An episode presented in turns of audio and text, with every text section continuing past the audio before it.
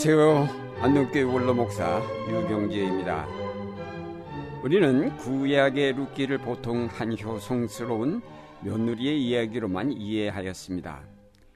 그러나 룻기가 성경에 들어간 것은 효성이라는 덕목 이상의 하나님의 구원 역사를 보여주고 있기 때문입니다. 한 이방 여자인 룻이 아무 희망도 없는 시어머니 나오미를 따라 장차 메시아가 탄생할 땅인 베들레헴에 들어와서 자기 희생을 통하여 대가 끊어질 뻔한 집안의 대를 이어 놓았습니다. 그가 낳은 아들이 바로 다윗의 할아버지 오벳입니다. 룻의 등장으로 절망이 변하여 희망이 넘치게 된 한 역사를 기록한 책이 룻기입니다. 룻기 처음 부분에서는 나오미 집안에 닥친 불행이 소개됩니다. 흉년으로 베들레헴에 살던 이 집안이 모압으로 옮겨가 살았는데 거기서 두 며느리를 얻었습니다. 그곳에서 10년 사는 동안 나오미의 남편과 두 아들이 모두 죽고 말았습니다. 집안을 이끌고 나갈 남자들이 모두 죽음으로 집안의 대를 이어나갈 수 없는 위기에 빠졌고 과부가 된새 여인의 삶은 참으로 희망 없는 고난의 삶이 될 수밖에 없었습니다. 룻기의 중심 주제 중에 하나가 그 이유를 설명할 수 없는 재난으로 말미암아 겪게 되는 새 여인의 고난의 삶입니다. 나오미는 두 며느리를 친정으로 돌려보내고 고향인 베들렘으로 돌아가기로 작정을 하고 길을 떠났습니다. 두 며느리 중 하나는 시어머니의 권유를 받아 진정으로 돌아갔습니다. 그러나 다른 며느리인 룻은 이를 거절하고 시어머니와 동행하기를 고집하였습니다. 룻은 나오미의 고난의 동반자가 되기를 자청한 것입니다.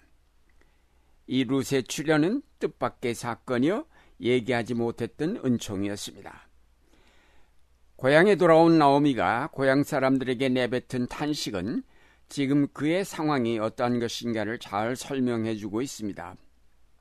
나의 기쁨이라는 뜻을 가진 나오미란 이름으로 부르지 말고 차라리 쓰라린 한을 품은 자라는 뜻을 가진 마라라는 이름으로 불러달라고 하였습니다. 떠날 때는 그래도 아쉬운 것 없이 나갔는데 하나님께서 이제 빈손으로 돌아오게 하셨다고 탄식하였던 것입니다. 그의 탄식대로 베들렘 사람들이 볼 때 그의 귀향은 저주받은 것이었습니다. 오늘날 기후위기를 비롯한 코로나 감염 사태 등으로 고난의 역사를 살고 있는 우리의 모습이 바로 나오미의 고난을 연상케 합니다. 일제의 압제 밑에서 신음했는가 하면 해방 이후 분단된 땅에서 전쟁과 독재자의 압제 밑에서 신음하였고 요즘은 코로나19 사태의 장기화로 역사의 전환점을 맞게 되면서 고통을 당하고 있습니다. 그러나 철저하게 자기의 처지를 나오미가 아닌 마라, 즉 괴로움으로 인식한 여인의 생애 속에 하나님은 비로소 개입하기 시작하셨습니다. 하나님의 역사의 자리는 인간이 철저하게 자신에 대하여 절망하고 고난의 맨 밑바닥에 내려가 탄식하며 울부짖을 때입니다. 하나님은 우리가 고난에 처하였을 때 그 고난의 자리에까지 내려오셔서 함께 고난을 당하심으로 그 고난에서 우리를 건져 주십니다. 하나님은 룻을 보아스의 밭으로 인도하셔서 거기서 이삭을 줍게 하였습니다. 처음에는 단순히 끼니를 위한 작업이었지만 그 밭에서 새로운 역사가 시작되었습니다. 밭 주인인 보아스는 시어머니를 따라온 룻을 어여삐 여겨 최대한 그녀를 도와주었습니다.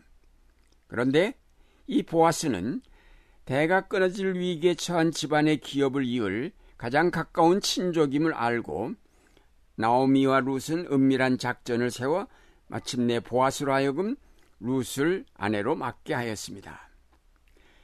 그 과정이 어떻게 보면 파렴치한 일이요 지탄받을 행위일 수 있기에 이것은 큰 모험이요 위험이 따르는 고난의 행위였습니다. 연약한 한 여인인 룻에게는 너무나 엄청난 희생이었습니다. 이것은 성자 하나님이 하늘의 모든 부여를 비우고 가난하게 이 땅에 오시어 십자가에 희생된 것과 비교가 됩니다. 보아스는 즉각 법적인 절차를 밟아서 룻을 아내로 맞이하게 됩니다. 룻은 결혼하여 아들을 낳게 되는데 여기서 갑자기 룻은 사라지고 나오미가 동네 여인들의 축하를 받는 것으로 보도가 됩니다. 아들을 낳은 것은 룻이지만 나오미가 아들을 낳았다라고 여인들은 노래하였습니다.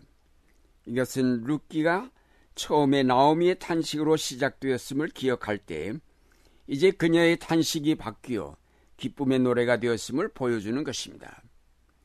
룻기는 나오미의 탄식이 변하여 나오미의 기쁨으로 바뀌었음을 정확하게 기술하였습니다.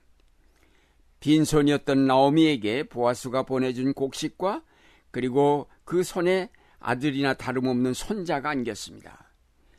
살 맛을 잃었던 나오미에게 여인들의 축하의 노래가 들려집니다. 이는 네 생명의 회복자며 네 노년의 봉양자라. 그 품에 안긴 아들은 바로 그에게 생명을 회복시켜 주었다는 것입니다. 살맛을 찾게 해줄 것이라는 말입니다. 이제 그의 괴로움은 끝나고 그의 원래의 이름대로 기쁨의 생애가 그녀에게 시작되었다는 것입니다. 희망이 없었던 나오미에게 놀라운 희망이 생겼습니다. 모든 축하와 기쁨은 루시 아닌 나오미에게 돌려지고 있습니다. 룻은 이 기쁨의 자리에서는 조용히 뒤로 물러났습니다. 이렇게 해서 그는 또다시 장차 오실 메시아의 예표가 되었습니다.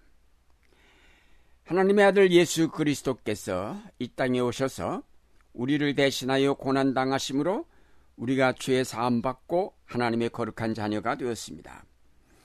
절망과 고난의 역사가 변화되어 희망과 생명의 역사가 되었습니다. 비천하고 야비하며 연약하였던 우리가 거룩하고 아름다운 하나님의 백성이 되었습니다. 베드로전서 2장의 말씀대로 전에는 백성이 아니더니 이제는 하나님의 백성이요 전에는 긍휼을 얻지 못하였더니 이제는 긍휼을 얻은 자가 되었습니다. 예수 그리스도의 희생을 통하여서 우리는 어두운 데서 나와 택하신 족속, 왕 같은 제사장, 거룩한 나라, 그의 소유된 백성이 되었습니다. 루스의 희생을 바탕으로 나오미의 상해가 역전된 것처럼 예수 그리스도의 오심이 죽음으로 달려가던 인간의 역사를 생명의 역사로 역전시켰습니다.